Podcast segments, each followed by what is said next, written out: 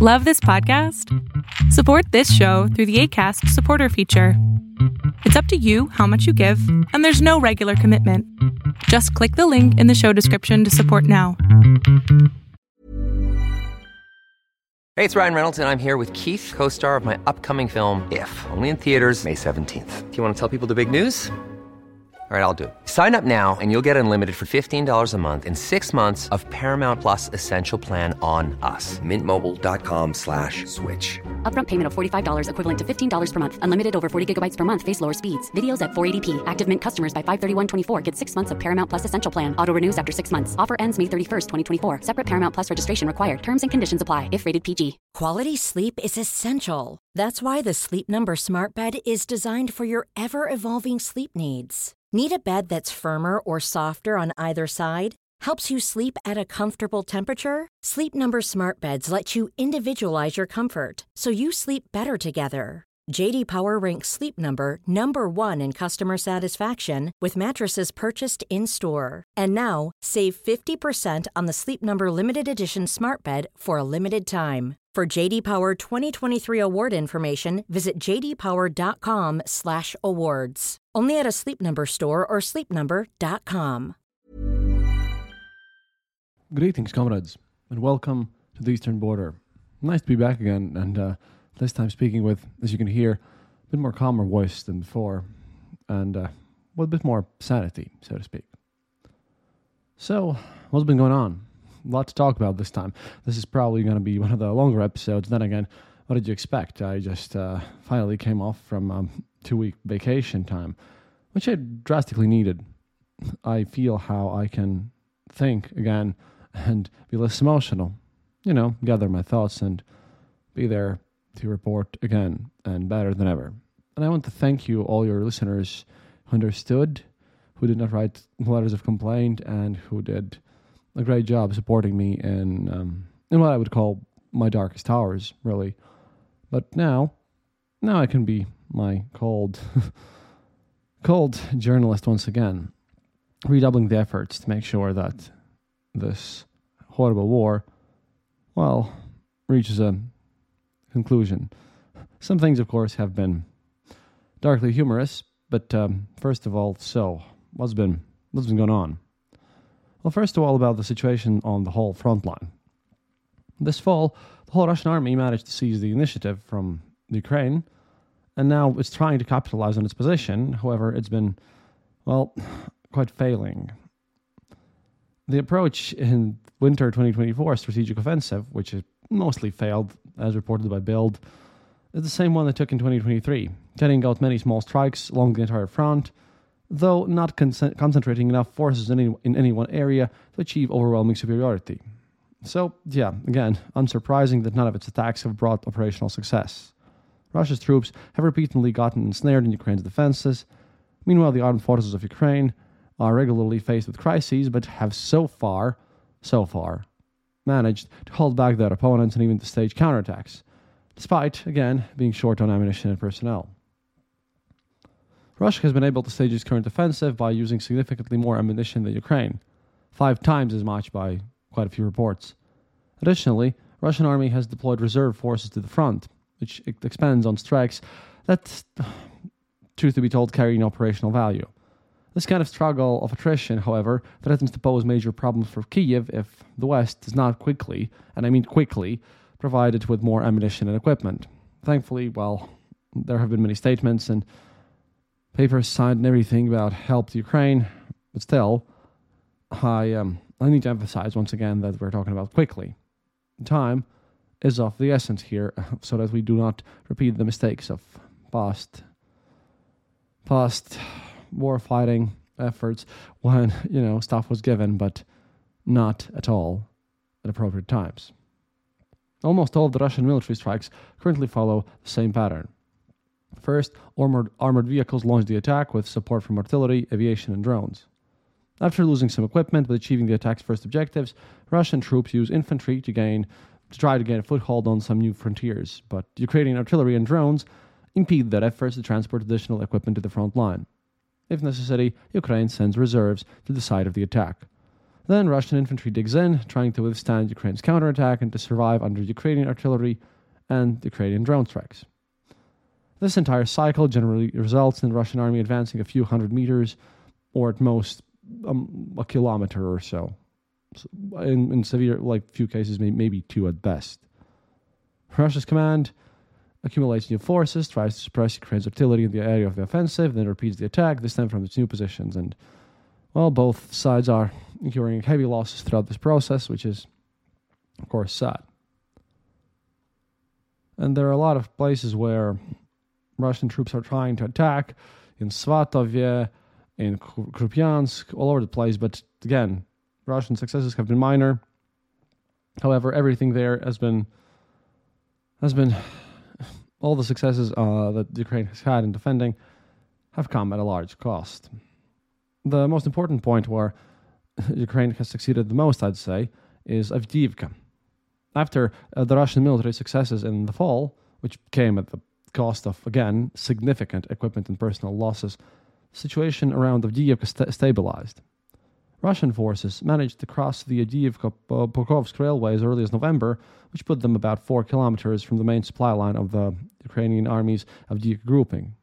Now, however, they found themselves trapped between Ukraine's fortified positions at the Avdiivka coke plant and Ukrainian reserve forces sent from the other fronts, which are now defending the western part of the village of Stepovoye and its surroundings.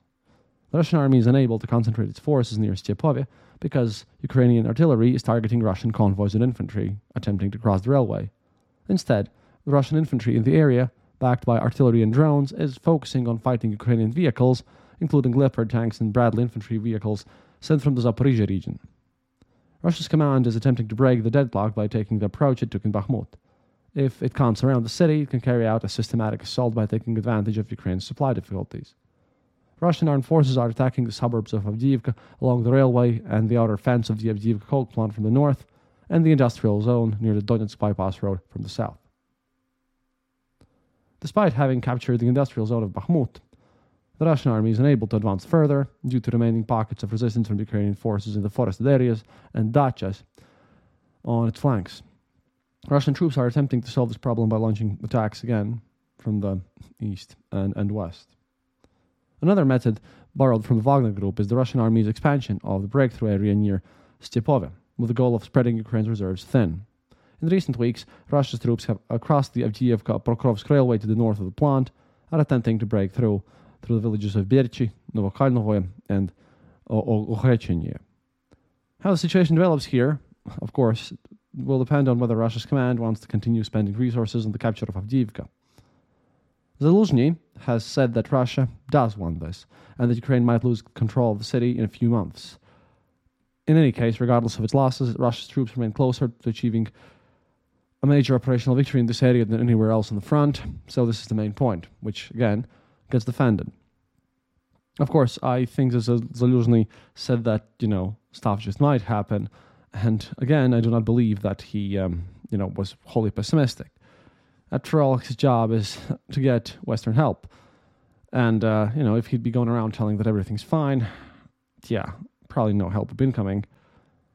Everything's uh, a bit gloomy now, but there is there is some hope for the Ukrainian side because again, new year, new aid, and Russia has its own, well, to be frank, quite massive problems. See, that's a that's a bit of a weird weird thing here because right now there is still going to be no no uh, rotation for the soldiers in Russia. That's the thing. There is no rotation happening. The guys on the front are demobilized for the most part, and they're trying desperately to, you know, get home. Internal struggles are now getting more and more pronounced in Russia, where the mothers and wives of the mobilized are are now going on to protests. I'll get to that later, but just to explain some things. For now, Russia's situation is such that, um, yeah, bill allowing foreigners with criminal records to sign up with contract with the Russian military has been now submitted to Gosduma, and it will clearly pass, obviously. The bill's author has mentioned that in June 2023, the authorities permitted Russian citizens with criminal records to sign contracts to serve in Russia's armed forces, as well as those who committed crimes of minor or medium severity And apparently, well, you know, cannibalism is um, medium severity. At the same time, we have uh, reports that um, some some foreigners, namely Serbians, who have um, somehow believed and been vetted into this Russian army unit who volunteered to fight, yeah, they have been mistreated badly, and their contact, who is now a trusted a trusted person of Putin in his election campaign, no less, even he's complaining about how these Serbs are being mistreated and how everything is just, well, pretty much being pretty, the color being treated horrible. And so this is not going to be easy. Russia truly is, um, is is experiencing a lot of pressure from inside, and again, Ukraine just needs to stand until something goes over. So you might have heard that there were mass, massive, massive amounts of technical, technogenical catastrophes happening all over the place, and a lot of places in Russia currently have, um, well, no heating. And I mean, you'd be you'd be thinking that these people are, you know, used to that kind of stuff. However, it's gotten to the point where it's being a tragedy. We're seeing all over the place videos, videos of people actually just going out on the streets and making, making large bonfires to, to warm themselves because it's warmer than, uh, warmer than staying inside in their own apartment. That's like insane a bit, but if you think about it, this is happening near Moscow basically very close to Moscow uh, as it is, and it's getting crazy. It's getting crazy because these people aren't happy. I'll get to the mothers after that, but yeah, uh, think about it. Over 100,000 Moscow region residents have lost heat this year. That's the thing. What happened was that there was a cartridge factory in Moscow region. Apparently, basically, uh, they, they had a mechanical failure, and some stuff exploded and some some just blasted out, out there. And apparently, well, they called on to the region's heating uh, heating supplies. So, yeah, they um, their temperature fell down and they were in um, horrible troubles. And uh, now, that's one of those unexpected cases that could happen. And in other regions, for another other regions, well, I just googled up uh, hospitals freezing, and yeah, those things happen because this is not an isolated incident. For example, in Novosibirsk region, at least 124 residential buildings and 10 public facilities such as schools and hospitals have lost heat and hot water following a technical failure on the central heating system in the city's Leninsky district.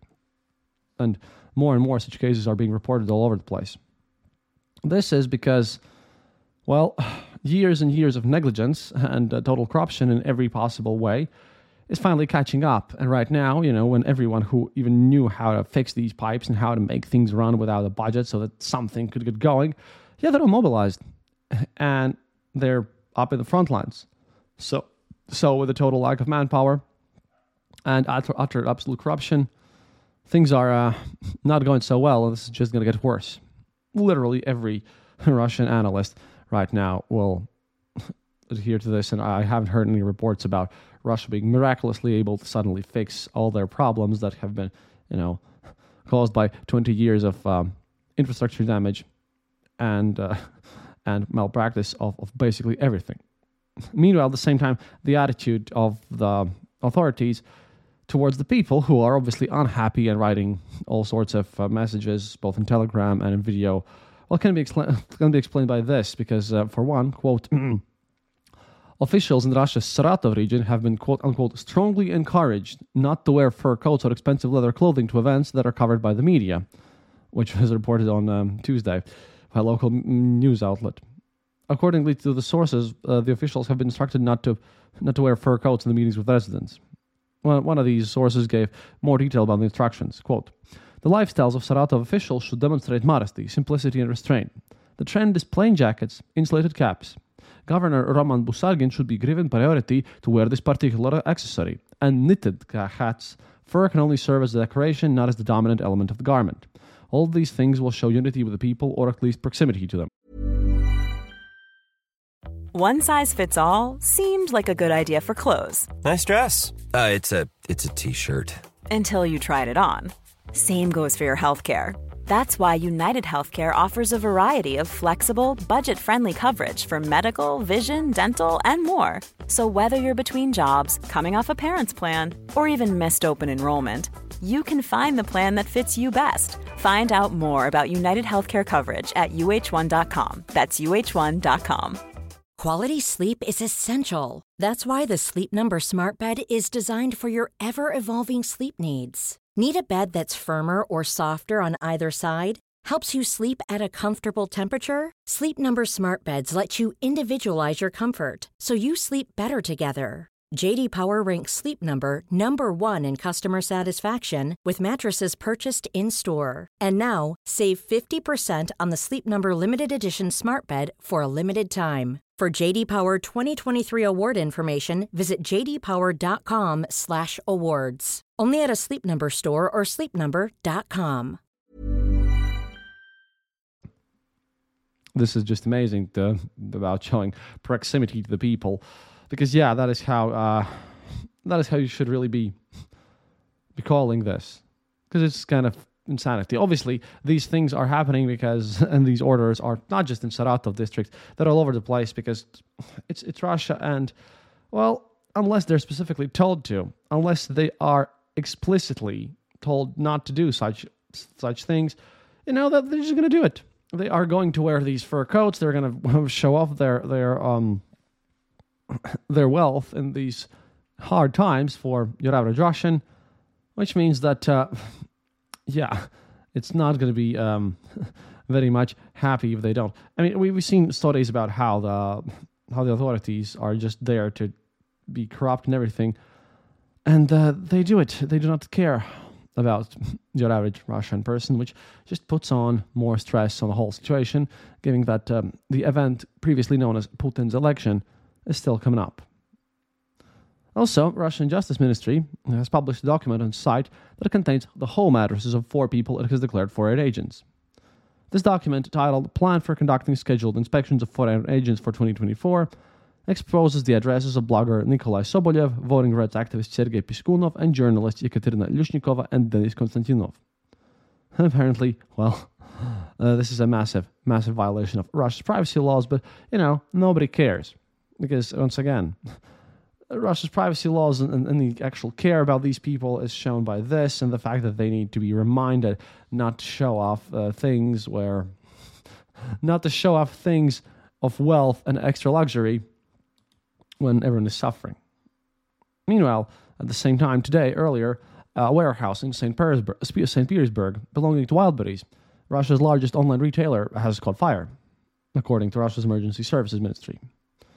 Initially, the ministry reported that the fire covered an area of about one square kilometer, which is about 10,800 square feet. But within half an hour, emergency workers said that the fire had spread to an area of 50, uh, of 50 square kilometers, about 538,200 square feet. And I'm good at making these conversions now. Thank you, Google. A message on the Wildberries Telegram channel said that people in the warehouse had been evacuated and that customers and sellers will be compensated for lost goods. However, this is yet again another case of um, these catastrophes that are happening all over the place. You know, things um, things are getting worse and worse in there just because well, just because there's nothing else, to, to, to, there's no one to fix them and everything, and it's going to get even even worse the more this war goes on for the average Russian as well. Which is why, I, which is why I believe that um, this whole situation is not not as horrible as you know some people in Western media would like to like to portray it as. And finally, Russia's Belgorod. Also, you know, they've begun fortifying the city's public transport stops with sandbags and concrete amid an increase in shelling from across the Ukrainian border. They are they're scared, and people of Belgorod are also quite unhappy because they are also, you know, feeling um, stressed and cold. The um, the governor Vyacheslav Gladkov stressed that the authorities will quote take the wishes of residents into account. According to their local media, many residents have expressed doubts about the ability of bricks and sandbags to protect them in a shelling attack. The governor responded by saying that protective measures are being carried out in accordance, quote, with the recommendations of specialists. You see, the, the women's movement finally got to that point. The movement of wives mobilized is now becoming more and more radicalized. No surprises there. If in the beginning they asked to replace their loved ones at the front with someone else, now they're ready now they are already demanding demobilization. And they now have increased their actions. They come out with placards and organize weekly actions, but the authorities have not even figured out what to do with them. There was one one of these uh, actions to get today, and one of them, the loudest of them, was released almost almost immediately. Her name was Maria and- Andreeva, and she's an activist of this way home. They uh, today they, they went out uh, and, and posted because this is a Memorial Day, as they call this these events. They go out and they post flowers on the graves of, of the unknown soldier and all these eternal fires and all this stuff. And you know they're uh, they're becoming more and more aggressive in their demands. Quote.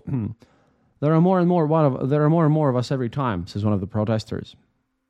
If they are all dispersed, demobilized, who still, by the way, remain the backbone of the Russian army, well, uh, then, yeah, it's going to be pretty bad because then the Russian army will just collapse. However, if these ladies are allowed to take to the squares, the, the ranks will swell with more and more relatives who resent the fact that their loved ones are still in the front lines and that's also not a nice thing because this is on the eve of um, so called elections. And Putin really doesn't know what to do with it. They, they try to do it uh, to deal with this in some sort of uh, covert manner, in a way that that wouldn't really push women um, and uh, mobilized on the front out um, as much as possible. Like the soldiers in the front lines are being threatened to, you know, calm your wives down, otherwise, you know, there will be repercussions, or you'll be sent off to die in a suicide assault. And they kind of, meanwhile, can't really do anything outwardly. They, they can't really beat people up. Like if, you remember a month ago, these these wives mobilized. They met in like closed spaces. The no one photoed them and everything. Now they're coming out. Um, like and they have their their groups even they're they're having placards and they they have this special uh, white uh, overcoat thing, white color that they've taken as their symbol they have a symbol now that they're coming out in, in central squares of various cities. And I don't even remember any time whatsoever when someone could just go out, go out and, and just, you know, stand with a placard in front of the Kremlin and, and protest against anything the Russian government has done without getting beaten up. But, but yeah, yeah, this is happening. And this will continue to grow. And that's the thing, by the way, about this Maria Andreeva that was arrested but quickly, quickly released. What happened is that she's one of those activists of this way home. She's one of the more active of the wives of the mobilized. And apparently, in the video today, it was reported that she was arrested. Cops just tried to arrest her, but some other cops just ran, ran towards, ran quickly uh, to the situation. And while she was screaming, "Look, look, uh, look, everyone! Uh, the wife of mobilized, who is now fighting in this special military operation, is being arrested," very loudly yeah, uh, another FSB cop just ran over and said, no, no, no, don't touch these, don't touch these at all. Because they don't know what to do with them. Some of them they did pay off, didn't really work. Some of them, you know, just are just too tired of everything. And then there are interviews where, once again, various officials from the Ministry of Defense and various deputies of the Gosduma are stating that no, there's going to be no rotation. And by rotation, I mean no one's going to be even taken off from the front lines. And they're just getting tired and tired and you can't do anything with them. Meanwhile, you know, uh, it's the Russian Orthodox Christmas coming very soon, and before that, it was just just bizarre because Putin once again met um, met with the wives of well of the deceased widows. He met with widows. It was very somber and dark when um, he managed in that conversation start stating uh, start stating that you know we should all remember that Christmas is a family um, is a family celebration, and that um, and that uh, Christmas is a warm is, is a warm uh, you know warm thing for the whole family at a time where you know people are freezing to death, and these talking this that Christmas is a family celebration to, to these widows, and you can like see on their faces that they they're just not buying it. And weirdly enough, with um, with all the situation, there are actually some um, candidates to be candidates for president uh, who are now like gathering. Because um, in Russia, there's going to be legal opposition. There's going to be someone who's going to be you know plastered over as this um, you know beat, beating boy for for Putin, and one of them you know has somehow who's now gathering uh, basically signatures to be allowed to run for candidates to be the president to be a candidate for the candidacy. Basically, it's it's a long process. Oh, obviously it is. And he met these uh, these way home activists, fourteen of them, and a lot of them didn't want to be filmed. A lot of them didn't want to get their faces in public, but their stories were out there and were told. And you know, they all they all yelled at and said that if this general, who was now once again reaff- reaffirming the fact that there's going to be no mobilization, uh, he apparently called them and the mobilized the most socially protected group in all of Russia, and they got super angry at him. They got angry and told you know that he should go and go to the front lines themselves. And, and note, I don't really you know don't really share a lot of too too much sympathies with these ladies because after all, they, their husbands are out there fighting against Ukraine. However, this shows the radicalization and the internal troubles Russia is facing, and nothing that Russia is doing right now is in any way solving their own stuff, and they just don't know how to react to this situation because, for one, yeah, these um, these women, well, in the propaganda, Vladimir Solovyov and everyone else, well, of course, he's been calling them, you know, agents of Ukraine, agents of West, and all, all that nonsense, right? But once the movement grows, you can't really call all of them agents, and you can't really beat them up, and you're you're stuck between a rock and a hard place. And then all sorts of ca- catastrophes are happening, and it's on these mobilized, on these these people who are there at the front, on on those guys, uh, the Russian offensive is going on. And that's the main like backbone of the Russian offensive which I hope will break because I want Ukraine to win, obviously. But um, it's a complex situation right here. And the thing is, Putin can't even do a new mobilization either, because that was like that September when the mobilization happened. That was the least popular Putin has ever been. And then, you know, we saw an exodus of people just leaving Russia in droves. And, you know, if uh, and if Putin decides to do a second wave of mobilization, oh boy, then then all of this is going to get loose. Therefore, I kind of hope that um, we see some we see some major fuck ups from the Russian government in trying to solve the situation. Okay, this didn't didn't end up being as, as long as I had expected to because I had to cut some parts out and everything. But I'm back and I'm healthy, as you can hear me now, and I'm trying my best. So thank you. Um, Please support the show on theeasternborder.lv and of course on patreon.com slash eastern border we're getting our merch already finally it's going to be through etsy and through printful it's going to be a bit of a mess but at least it's going to be made in like made in like print on demand stuff with mugs and everything and you'll finally be able to get your gherkin shirts and and and all the other stuff and uh, yeah I, I won't be even i won't even need to do shipping myself because they uh these printful guys they apparently have like uh, places where they do that in, in the United States as well, and in Canada, and in, in like all over the place, which means that it's going to be affordable shipping as well for everyone. Which means you know, quite a nice thing that uh, I finally finally gotten to during these these, these weeks. Tomorrow, me and Evita, we're going um, we're going finalizing like the documents to find out the exact date when our wedding is happening, and I'll be back to work. But yeah, once again, that's the Danya Tovareshi. And as always, remember, happiness is mandatory. Oh, and uh, hey, it's really nice to be back. Traffic jams, tailgating, pileups. Ugh, the joys of driving. How could it get worse? The federal government wants to have a say in what you drive. That's right. The Biden administration's EPA is pushing mandates that would ban two out of every three vehicles on the road today. Don't let Washington become your backseat driver. Protect the freedom of driving your way. Visit EnergyCitizens.org. Paid for by the American Petroleum Institute.